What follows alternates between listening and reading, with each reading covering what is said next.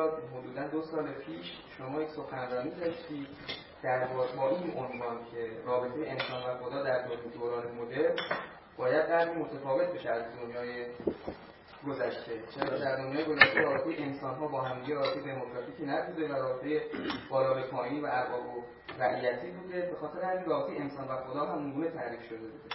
ولی در دنیای مدرن رابطه انسان ها دموکراتیک شده رابطه انسان و خدا هم باید دموکراتیزه بشه. و ایشون به من گفتن که شما گویا از این واژه استفاده کردید دموکراتیزاسیون رابطه انسان و خدا در دنیای مدرن. ولی من هر چیزی جستجو کردم نه پای اون سخنرانی پیدا کردم نه دسترسی دسترسی پیدا کردم. و می‌خواستم این سوال رو بپرسم که این رابطه انسان و خدا آیا این نوع رابطه که انسان هم در مقابل خدا حقی داره می‌تونه پرسشگری بکنه و اون رابطه در واقع عبد و مولایی که در فقه سنتی و در ادبیات سنتی ما هست در ادیان دیگه آیا قابل بازبینی هستش با این عنوان که انسان و خدا یک بعضی جاها رابطه حقوق دو طرفه داشته باشن؟ و اگر هستش چجوری میشه با سنت خودمون این رو تطبیق داد و از این آیا نشانه وجود داره برای که این رو ما استفاده کنیم یا نه؟ بله. ارز کنم که حالا مقدمات رو شروع کنیم تا خانم فوزانی هم به شما برسن من خودم به یاد نمیارم کجا این تعبیر را کرده باشم. دموکراتیک دموکراتیک کردن رابطه انسان و خدا. خودم یادم نمیاد که آیا واقعا از این واژه استفاده کردم یا نه. اما اصل مسئله چرا مطرح بوده برا و یه جاهایی هم سخنانی گفتم و اون این است که رابطه مولا و عبد که تصویر شده است در سنت ما و به خصوص در اصول فقه روی اون خیلی تکیه شده و در فقه خیلی تکیه شده. این در صورتی انسجام منطقی پیدا می‌کنه که محققا مولا و مولویت مولا و حقوق ناشی از مولویت مولا امر قابل اثبات باشه. اثبات. اولا اثبات بشود که مولا هست وجود دارد بتوانیم این گزاره را بگوییم مولا وجود دارد. و و از این دفاع کنیم. این معنا. و بعد بگوییم که مقتضیات حقوق مولویت این مولا چیست؟ اون حقوق را هم اثبات کنیم و در درجه بعد بتوانیم بگوییم که او هم این حقوق را از ما مطالبه می کند این رو هم بتونیم اثبات کنیم. این مبتنی بر یک دستگاه خداشناسی خاصی است. در دستگاه اون خداشناسی خاص که اصل مسئله برمیگرده به این که خب خدا وجود دارد و تعریف خدا هم بعد خدایی است که مولا هم هست و تعریف مولا هم چیزی است که حقوق هم در آن هست و مسئله این است که چون این دستگاه فلسفی خداشناسی به این شکل قابل درش علامت سوال هست جلوه. حالا اگر نگیم مربوط است علامت سوال هست جلوه. بر این فرض. اگر علامت سوال جلوش باشه انسان ها نمی‌تونن رابطه بین خودشون و خدا تنظیم بکنن. بر اساس یک دستگاه فلسفی که اون دستگاه فلسفی قابل نقد است. می‌گویم باطل است. قابل نقد است. چون نمی شود با یک مرکز یا با یک قانونی که چه وجود اون قانون و چه حقوق ناشی از اون قانون مرکزیت اون قانون قابل نقده یعنی بگو مگو درش هست. رابطه اینطوری برقرار کرد که بله حالا اونبال کرد اون وقت این رابطه را. نمیشه. در مقام عمل نمیشه رابطه برقرار کرد. در رابطه برقرار کردن یه عمله. رابطه برقرار کردن یه عمله. تفلسف نیست. رابطه برقرار کردن محصول مسائل نظری به اون معنا نیست یا خودش یه کار نظری نیست. رابطه برقرار کردن یه امر پراتیکی عملی اقدام کردنیه. پراتیکه. خب اگر اینطور باشه که گفتم نمیشه به این عمل اقدام کرد. اینجاست که مثال دیگری مطرح میشه. مسئله این است که خداوند می شود مورد جستجوی انسان در اصل حال. جستجوی خدا مطرح میشه یا از اینجا شروع میشه قضیه. آیا خدا هست؟ خدا کیست؟ و بیشتر از اون که این مسئله مطرح بشه و آیا خدا هست این مسئله مطرح هست در اصل خدا کیست؟ خدا کیست معنی این است که اصلا وقتی میگیم خدا یعنی چیه منظورمون؟ خدا کیست به این معنا چه چه می‌فهمیم از این واژه؟ و بعدم میگیم خدا کیست؟ اصلا می‌تونیم یه تصوری داشته باشیم؟ و اگر داریم این تصور از اینجا شروع میشه قضیه برای انسان ها و اگر از اینجا شروع بشود این یک اقدام هست البته. این خودش یک پراتیک هست که من تصمیم بگیرم. این سوال رو مطرح بکنم که حالا خدایی که ازش حرف زده میشه این خدا کیست؟ خدایی که ادیان ازش حرف زدن این کیست؟ من چه تصوری می‌تونم دربارش داشته باشم؟ و من باید دائما جستجو در این جستجوها به یه جاهایی می‌رسم یه جاهایی گیر می‌کنم. و این میشه دیگه کار من. کار من. و باید ببینم که از کجاها یک یک جرقه برای من می‌زنه. چه بسا در دنیای امروز اون جرقه از درون آدم ها می‌زنه؟ نه از بیرون. انفسی است نه آفاقی. برای بعضی ها ممکن آفاقی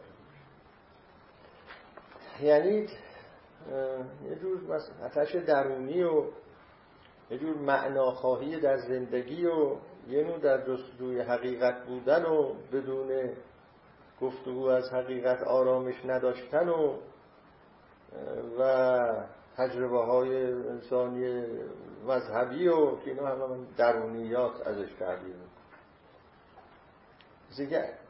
اگه خدا ظاهرا اینجوری بگم. اگه خدا در بیرون جستجو می‌شد در برای انسان امروز از درون جستجو میشه در درون خودش جستجو میشه. این راه را انسان میره امروز عملا. خب این راه در این راه نه مولا مفروض است نه حقوق مولا مفروض است در این راه راه پیدا کردن یه گم شده است. گم شده گم شده ای که دائما جستجویش می‌کنه و و, این دائما جستجو کردنش نصیب ما اینه فعلا ظاهرا در دنیای امروز.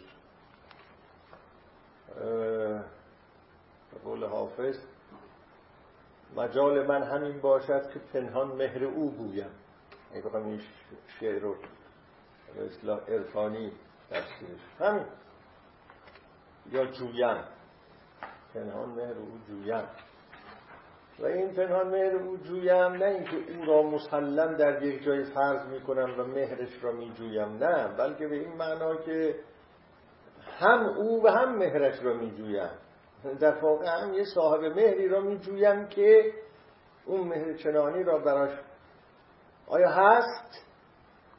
آیا خبری هست؟ نه. این کم چیزی نیست. و این خیلی خیلی مهمه این داستان خودش. حالا که من گاهی از این تعبیر کردم به همین مسئله که جستجوی انسان در این هست. آیا خبری هست؟ این که انسان نمی‌تونه بدونه یا پاره از انسان ها در دنیای امروز نمی‌تونن این سوال رو برای خودشون مقفول بذارن اینجوری الان که بعضی ها از این در یه مرحله دیگری تعبیر می‌کنم به ترانسندیرن قول تعبیرهای آلمان. یعنی از خود فرا رفتن و به یک نقطه فرا معطوف بودن. اینطور چیزها. آره این رابطه حالا بخواید شما اسمشو بذارید دموکراتیکه بفرمایید دموکراتیک. به این معنا دموکراتیکه هیچ چیزی از هیچ جایی بر انسان متوجه نیست. متوجه نیست یعنی به این معنا که امری از جایی نمیاد نهی از جایی نمیاد و هیچ اتوریته خودش رو بر انسان تحمیل نمی‌کنه. شاید این اینو بشه گفت. و همچنین دیگه اینه دیگه. مقوله های چنین مقوله هایی و میشه در یک جمله خلاصه کرد که جستجوست. البته من گاهی در قرآن هم برای این, این, این چیز این این حالت ها پاره از آیات هست که با این قبیل حالت ها هم انتباق داره مثلا فمن کان یرجو لقاء ربه یا مثلا یرجون لقاء الله ببینید اونجا آیات اینجوری نیست به نظر من معناش که خدا مسلم هست ولی امید هست که خدا دریافت بشه. اصلا لقاء الله مورد امیده معناش این است که اللهی باشه و بشه لقاش کرد. هر دو مورد رجاعه. ربی باشه و بشه لقاش کرد. این مورد رجاعه. نه اینکه رب مسلم فرض شده الله مسلم فرض شده. اون چیزی که مورد رجاع هست این است که حالا ما او را خواهیم دید یا نخواهیم دید. لقا خواهیم کرد یا لقا الله یا همچه چیزی به نظر من از قرآن. یعنی باز از همون. خب این تو این وادی ها بالاخره انسان دیگه نهایتا از طریق تعملات نظری فلسفی به جایی نمیره اقدام نمی‌کنه. از یه راه دیگه اقدام می‌کنه به یه نقطه می‌رسه که باید تصمیم بگیره که چجوری می‌خواد زندگی کنه. آیا یک عمر می‌خواد با این جستجو سر کنه؟ یا نمی‌خواد با این جستجو سر کنه؟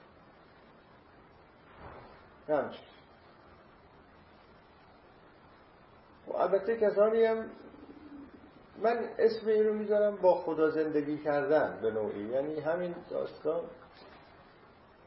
از یه وجه نظری دیگری باش نگاه بکنید انسان هم هستن ما می‌بینیم در زندگی یه روز زیستی دارن که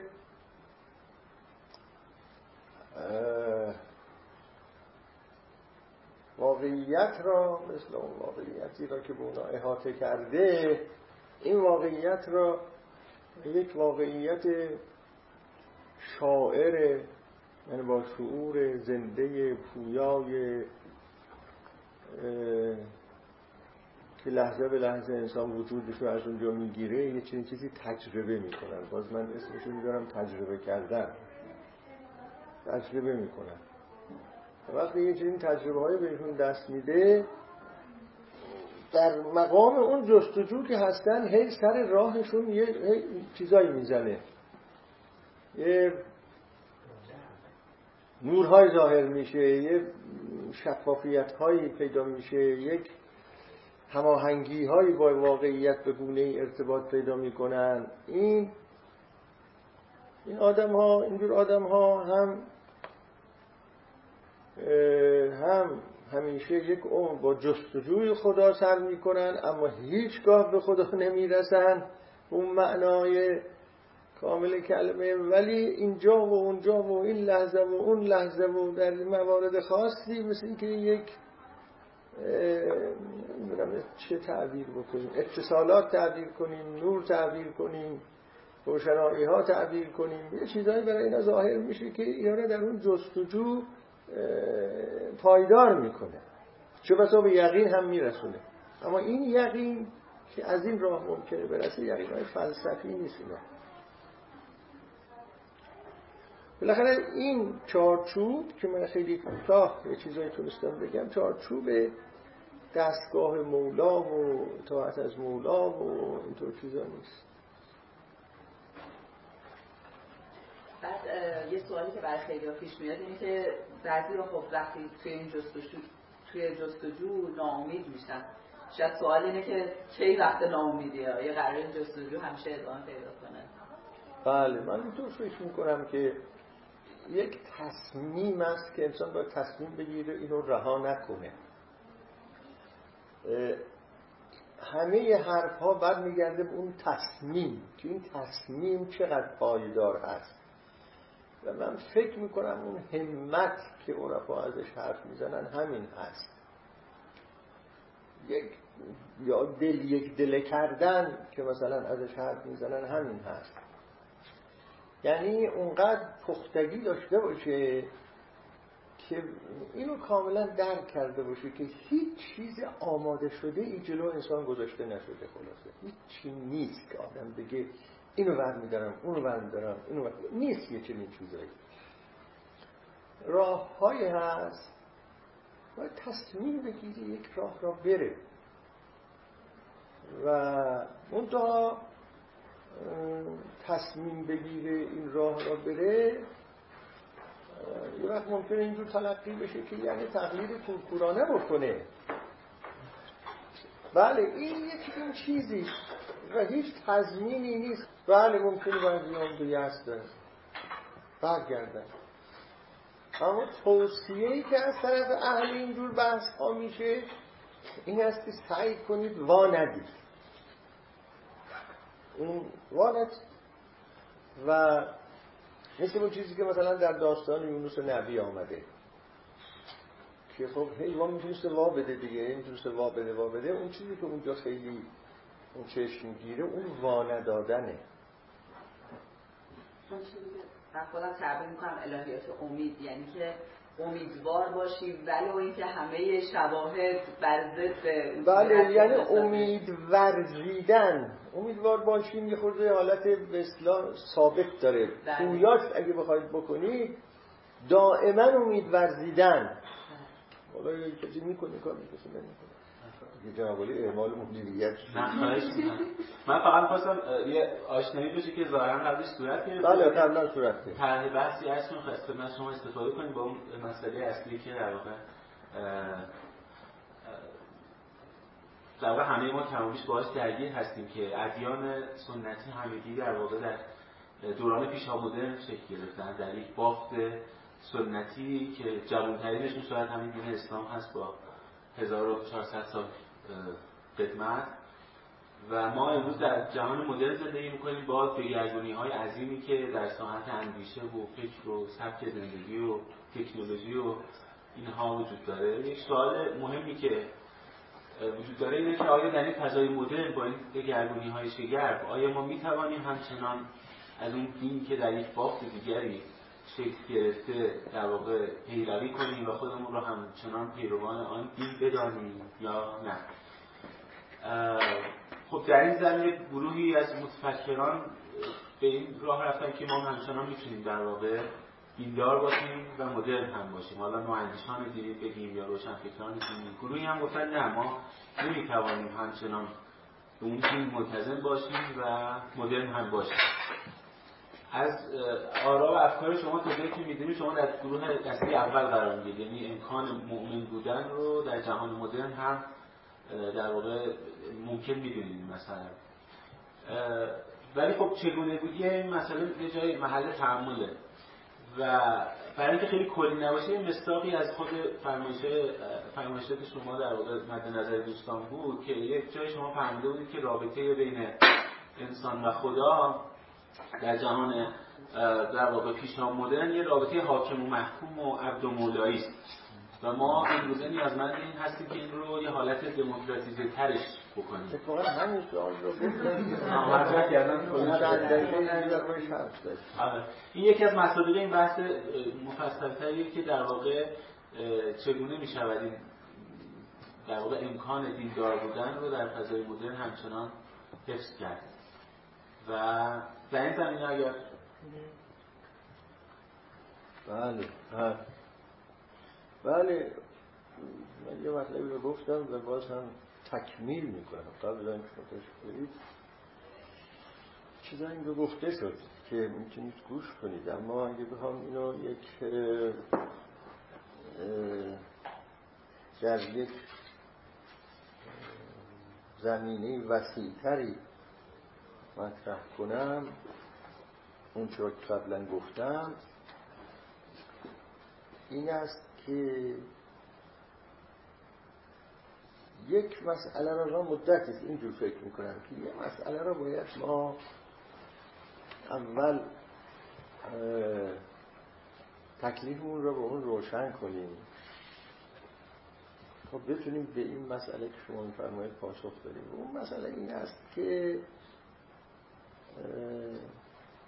اصلا ما چرا به دین می‌پردازیم؟ چرا به دین می‌پردازیم؟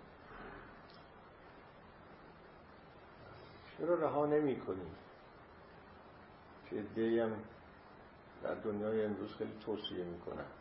خب رها و حتی مذراتی هم بر میشمرن به ادامه دادن به پرداختن به دین از کنم که پرداختن به دین یه وقت یک رشته دانشگاهیه. به این معنا که ادیانی هستن. رشته به وجود آمده از شاید مثلا حدود 20 سال پیش به نام دین شناسی که این رشته رشته جدیدیه. ما دانشجویان این رشته علمی دین شناسی هست با این دین شناسی خب اینجا انگیزه انگیزه علمی است. در صورتی که دینشناسی را یک دانش اصیل بدانیم دانش بدانیم ظاهرا سوال شما این نیست یک سوال دیگر است. چرا با دین سر و کار داریم بدیم می‌پردازیم را به این معنا می‌گیرید که چرا به اصطلاح یا چگونه می‌توانیم هنوز متدین باشیم و رشتمون هم ارتباطمون هم با دین سنتی که مثلا در داخل اون دین سنتی بزرگ شده این قطع نشه. این رو هم مفروض می‌گیریم. از هر نوع متدین شدن شما صحبت نمی کنید در این سوالتون. میگید که و رابطمون با دین سنتی قطع نشود به این معنا که هنوز برای اون آتوریته قائل باشیم و اینکه یکی از مراجع ماست یا مثلا مهمترین مرجع ماست. باید به این بپردازیم که تعالیمش چیه مبانیش چیه؟ اینه دیگه سوالتون نه؟ در واقع. طوری می‌فهمم؟ این سوال رو پاسخ دادن مستلزم این است که ما ببینیم این که یه نوع مرجعیت قائل هستیم برای دین سنتیمون یا دینداری سنتیمون این مرجعیت مبناش چیه؟ این سوال رو تا جواب ندیم به نظر من. نمی‌تونیم اون سوال جوابی رو جواب اینجا که مسئله می‌رسه دو تا پرسش مهم مطرحه. حالا ما در این بحث مفروض می‌گیریم که همه ما به نوعی خداوند معتقد هستیم. این مفروض می‌گیریم.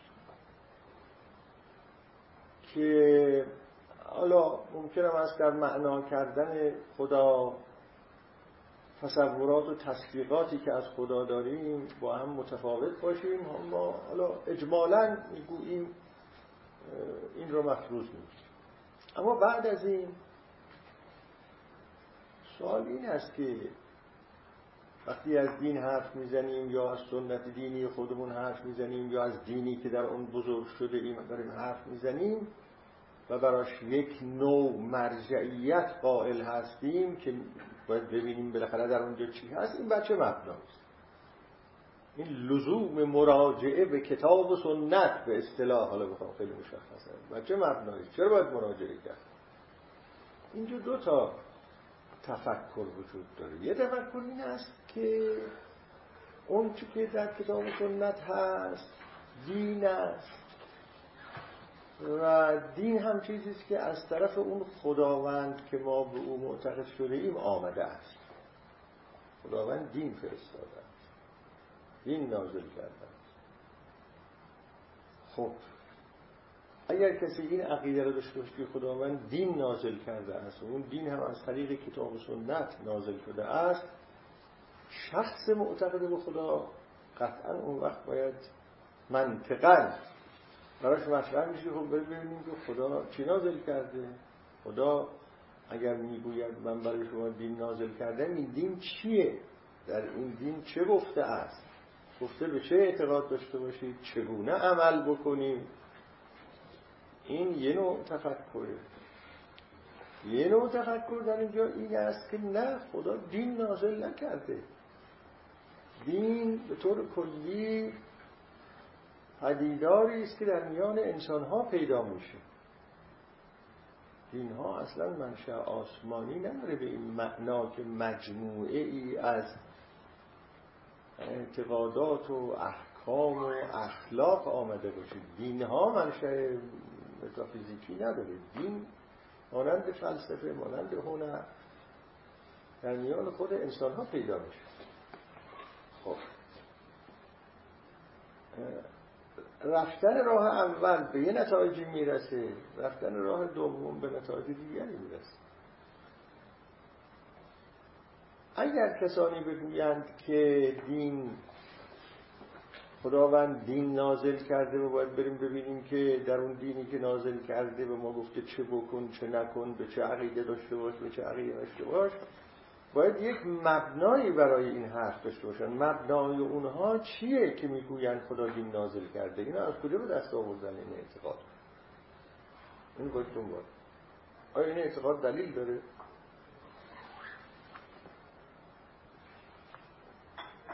جستجوهای بنده نشون میده که این اعتقاد دلیل نداره. این چیزی نیست. در اسلام من دارم در قلم رو اسلام سخن می‌گویم. این معنا که خود این اصطلاح دین وحی شده یک اصطلاح مسیحی است. دین وحی شده. این تعبیر هر کجا آمده باشه در میان مسلمان ها یک اصطلاح مسیحی است. اون هم بر اون مبناست که در مسیحیت سنتی اعتقاد بر این بوده است که خداوند از طریق وحی یک سلسله اطلاعات گزاره ها معرفت ها برای انسان ها فرستاده است. و یک سلسله هم اوامر و نواهی. و اون گزاره ها و اوامر و نواهی که خداوند برای انسان فرستاده است از طریق دانش های بشری و توانایی های خود انسان به هیچ وجه امکان دسترسی پیدا کردن به اونها نبوده. و به همین جهت از این تعبیر می‌کردن به معرفت نوع سوم و معرفت وحیانی که می‌گفتن یعنی انسان با تعقل های نظری نمی‌تونه به اون برسه با تعقل های نمی‌تونه به اون برسه. اونای معرفت هایی که فقط از طریق عیسی مسیح ظهور کرده است آمده است. خب این مسئله معناش همون دین وحی شده بود. و دین وحی شده یعنی آموز گزاره ها و آموزه ها و اوامر و نواهی که عیسی مسیح بیان کرده از سوی خدا یا به صورت خدای متجسد.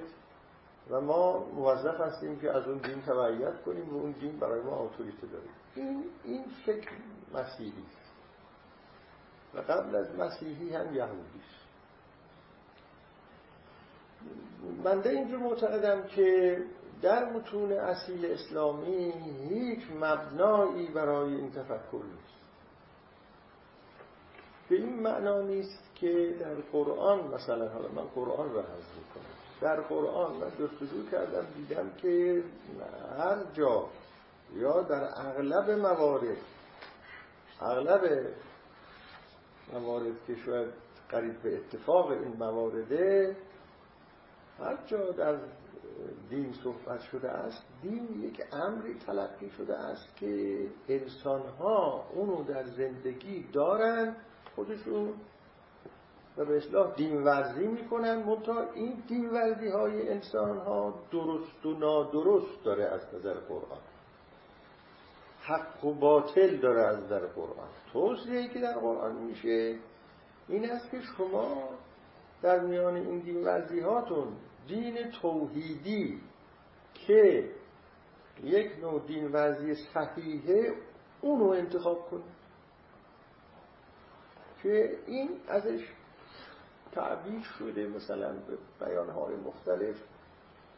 از جمله فعل اون آیه شریفه که فعقم وجهک للدین حنیفا فطرت الله التي فطر الناس علیها. این که فطرت الله التي فطر الناس علیها اون دین قیم یا اون دین حنیف بنا به گفته قرآن فطرت الله التي فطر الناس علیها. یعنی انسان ها اون رو هم راهی به سوی خود دارن از سوی خودشون از طرف خودشون. اصلا چنین ساخته شده ان انسان. برابر دعوای این آیه ها نمی‌خوام بگم حالا این حرف از لحاظ تحقیقات تاریخی روانشناسی جامعه شناسی فلسفی درست بیانه اصلا انسان ها یه شعله از خدا در درونشون هست در فطرتشون هست. توصیه میشه که اینو برید دنبالش. این دینو. در مقابل هم ادیان شرک هست میگه از ادیان شرک اجتناب.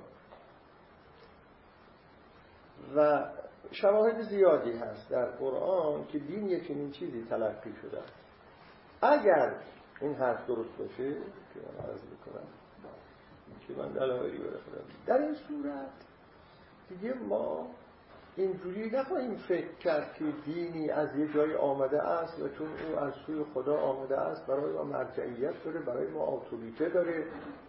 باید از اون تبعیت قبلا اون داستان مولا و اینها هم که مطرح شده بود اینجا اونم تو این شد میاد. اصلا اینجوری نیست یه کسی چون حق مولویت داره برای شماها با استفاده از اون حق مولویت یک حکمهایی معین کرده از شما چون عباد هستید پس باید از اونها تبعیت کنید تا حق مولویت را به جا آورده باشید. اون چیزایی که مبانی علم اصول قرار گرفت بعد این چیزایی در قرآن میشه نداره.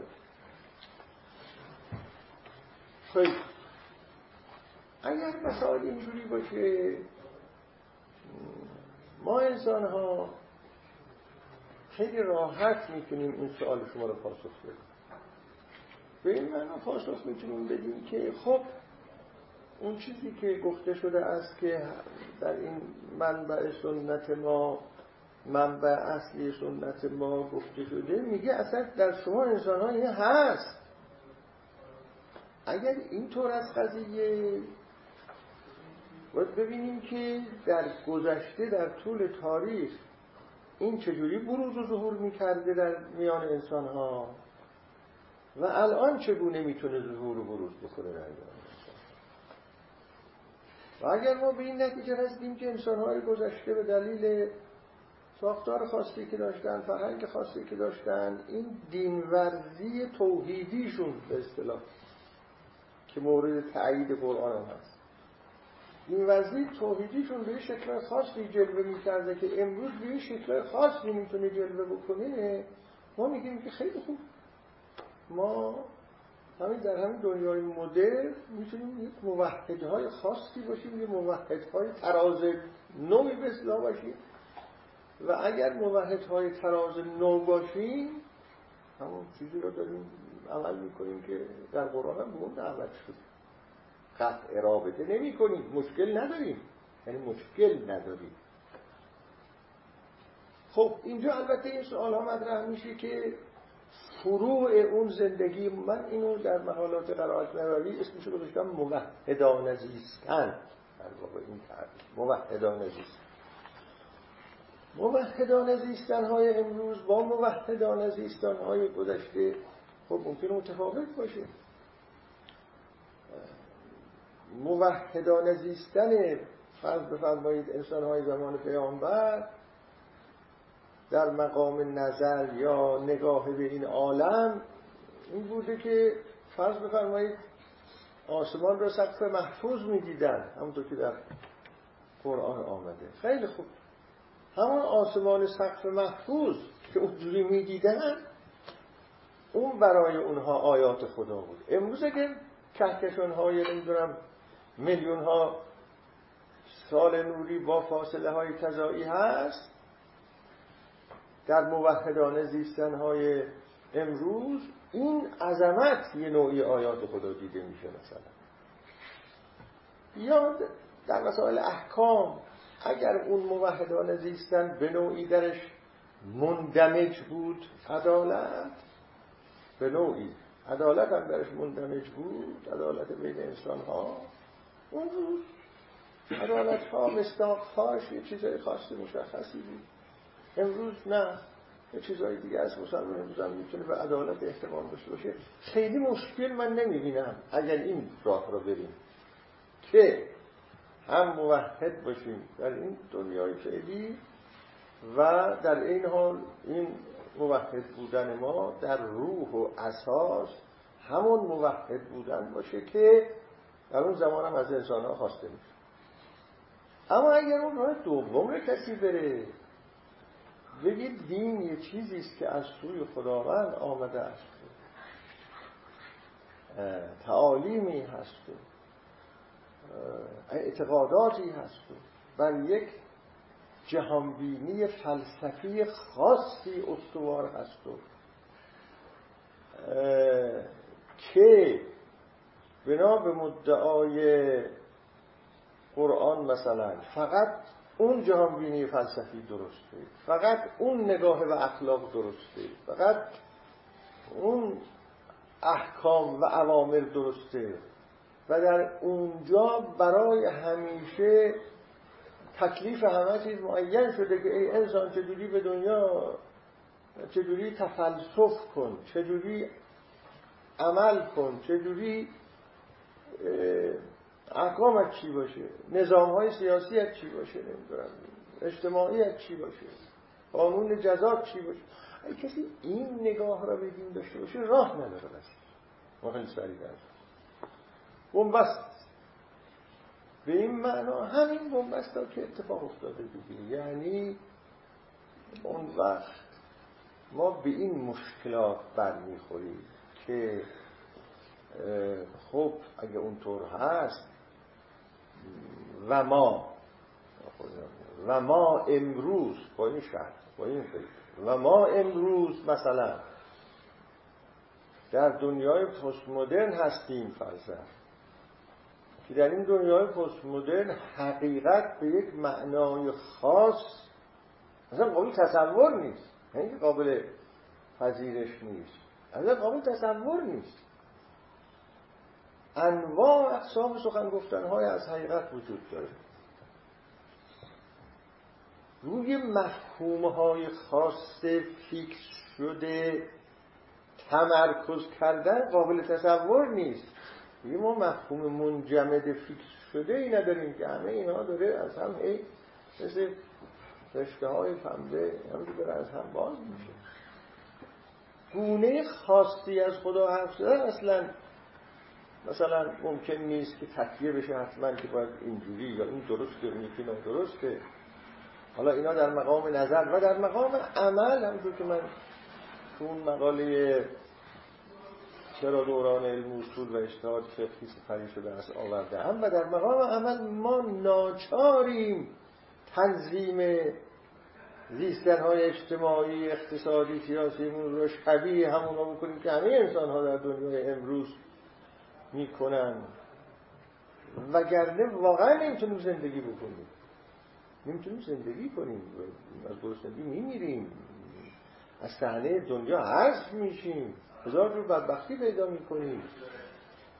و همین جمهوری اسلامی هم که اوائل به وجود آمد و فکر می‌کردن که بازه از نویسندگان اون قانون اساسی و دیگران که البته خیلی با حسن نیت فکر می‌کردن که اینها خواهند توانست عمدتا چارچوب های زندگی رو از کتاب سنت بگیرن. یا بعضی گفته بودن؟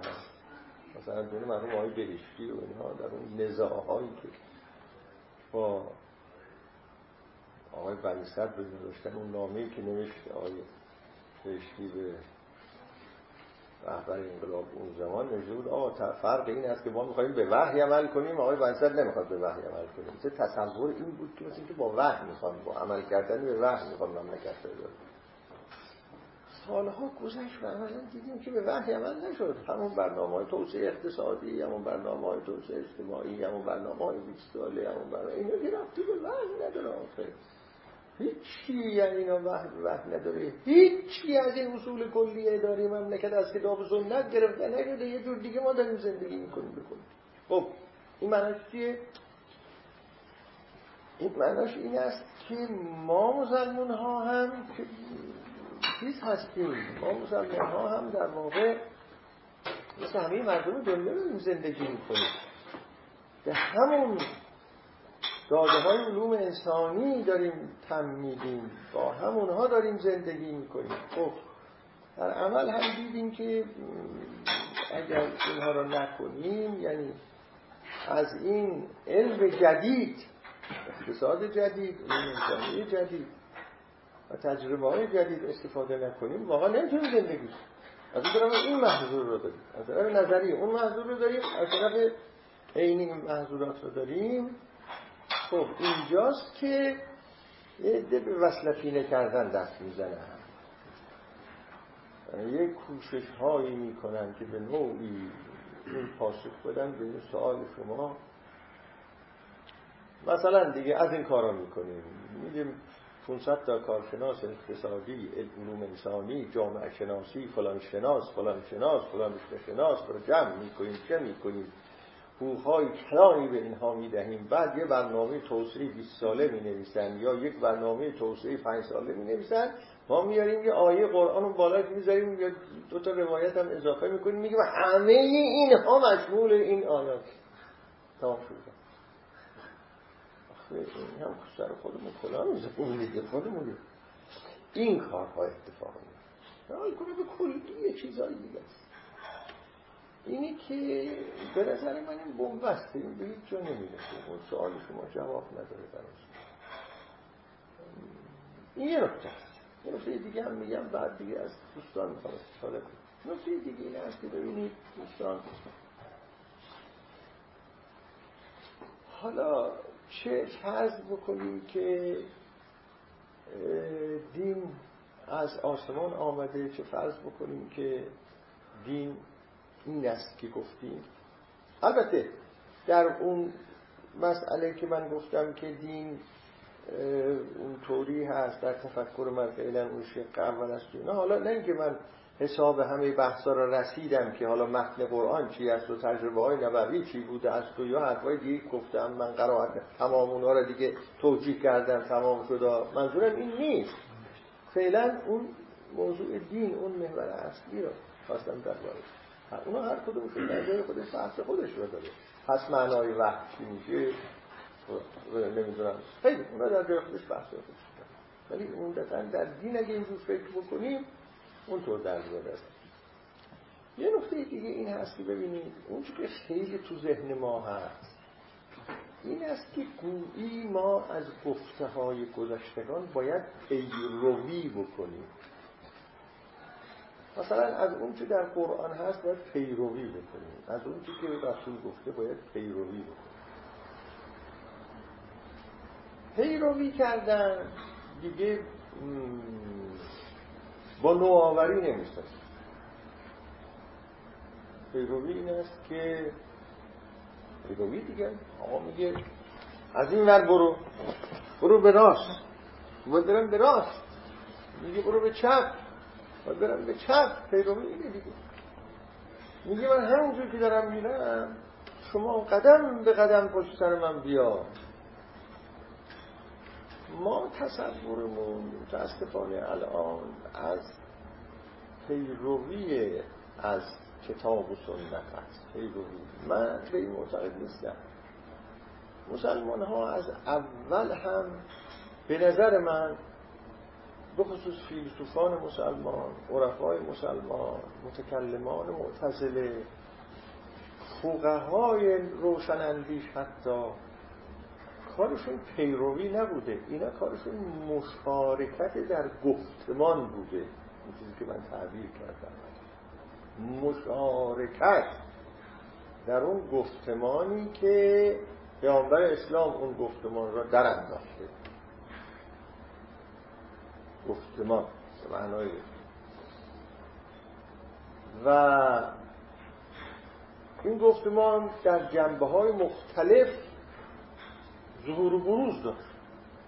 در جهان بینی ظهور و بروز داشت در زندگی اجتماعی سیاسی بروز و ظهور داشت. کاری که در اسلام اتفاق افتاده متفکران مسلمان مشارکت کرده اند در این گفتگو. یعنی وارد گفتگو شده اند با اون گفتمان پیامبر.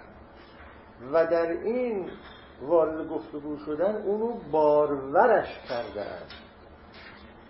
تفسیر که اینها کرده اند ادهی از اینها البته همه اون تفسیرها گونه ای بارور کردن بوده. و گسترش دادن این گفتمان را. معناهای جدید در اون اضافه شد. من تعبیر کردم آفاق معنایی جدید. بنابر مبنای همون تفکر هرمنوتیکی آفاق آفاق معنایی جدید اضافه شده. اصطلاحاتی به وجود آمده که وجود نداشته. مفهوم های ساخته شده که این مفهوم ها وجود نداشته. مثلا من خودم تفسیر مولانا از قرآن را چون می‌دونید دیگه او در مسئله معنوی عقیدش این است که این تفسیر قرآنه. ادهی زیادی هم گفتن که این تفسیر به زبان فارسی است. قرآن به زبان فارسی گفتن است. شما من خودم الان مصنوی را اصلا این شم این مولانا را من مولانا را وقتی می‌ذارم و همه آثارش در کنار قرآن می‌بینم این بارور کرده قرآن را پیروی نکرده قرآن. بارور کرده. چیزهایی را گرفته اونها را پرورنده. تفسیر مولانا از این قبیله از قبیل مشارکت در گفتمان. خیلی واژه ها و اصطلاحات در اونجا هست که در قرآن نیست. اینو پرورش شده. مثلا شما این خب ما در به یه مثال ارز کنم خدمت شما. این داستان توکل خب در قرآن در واقع خیلی متعددی آمده. فعل الله فلیتوکل متوکلون یا مؤمنان توکل کنن. خب یه چیزی هم می‌فهمیم که این یعنی چی. در اول اگر دوست خاطرم باشه در دفتر اول هست. در دفتر اول داستانهایی هست راجع به اون شیر و نخجیر و کی نمی‌دونم کدوم یکی از شما خوب در یادش هست؟ روباه و تحت این عنوان هست که آیا توکل بهتر است یا یا کردم که شما ها جمعیت ماشالله در, در ذهنتون. شما فقط دوست دارید مولانا را آره اونجا همون داستان نخچیر و شیر و روباه و اینکه آخرش روباه شیر را برد کنار چاه و اونجا اون عکس اون افتاد و گفت که شکار تو را این برده پایین و شیر رو انداخت تو چاه و حالا اینا رو میگم یواش یواش بلکه تو ذهنتون بیاد در اونجا این داستان توکل را که توکل کردن چیه مولانا؟ در طی چند تا داستان به هم چیز به هم در پیچیده در واقع. به طوری بیان می‌کنه آدم می‌بینه این همون مسئله است که در قرآن هست. اما اگر آدم اینو نخونه اونو درست نمیفهم چرا؟ برای اینکه این آدم یک چیز گرفته و اونو با استعداد خودش و با تجربه های خودش پرورشش داده. پیروی نیست این. این پیروی نیست. یه چیز دیگه است. یا فرض بفرمایید که خیلی دیگه حالا در فلسفه جورای دیگه این اتفاق افتاده است در حالا خلاصه یکم این مسئله است. که روش تعمل بفرمایید که آیا اون دسته از متفکران بشر مسلمان ها مطالعه می‌خواد این این می‌تونه اصلا موضوع رساله دکتری باشه. خیلی هم موضوع رساله دکتری جالب. که آیا اینها اون چی که گفتن اضافه کرده مشارکت در گفتگوی حضرت محمد بوده یا پیروی از او بود دو میگید من معتقدم که اینا همه پیروی نبوده است. پیروی فقط اشاعره و امثال اونها پیروی رو مطرح کردن. و پاره از فوقم حتی اون چیزی که در جمهوری اسلامی اتفاق افتاد هرگز پیروی از حضرت محمد نبود. مشارک از لحاظ مشارکت در گفتمان بود. در پیروی از پیروی توش مسلحت مجموعه چیز در نمیاد. از تاسیس مجموعه تشخیص مسلحت رو بیاموزه معلوم آقای خاشی اون در نمیاد. حتی اون حرفای اول هم در نمیاد که دو سوم مجلس به هر چیز رأی داد که اون عمل. نمی‌دونم. قبل حرفای قبل از اون هم در اصلا مسلحت در مقابل حکم شرعی نمی‌تونه قد علم کنه که در پیروی آها اونو گفته تمام شد رفت دیگه. اون محض اینکه آمدید گفتید که ما حالا این هم در مورد فقهیشه اونو در مورد چیز مثال زدم مولوی را در مورد عرفانی اینم. حالا خالقی در مورد فقهی وقتی که شما آمدید گفتید که یه سیستمی هست یه جماعتی باید در یه جای زندگی کنن. اینا زندگیشون مسائلی داره مقاصدی داره.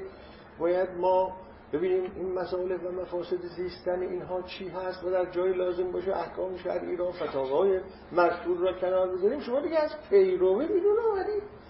شما وارد گفتگو شدید چیزایی دارید اضافه می‌کنید میگید مقتضای این که اون روز گفته می‌شد این کارا رو هم امروز کرد. این یه نوع بارور کردن و مولد بودنه.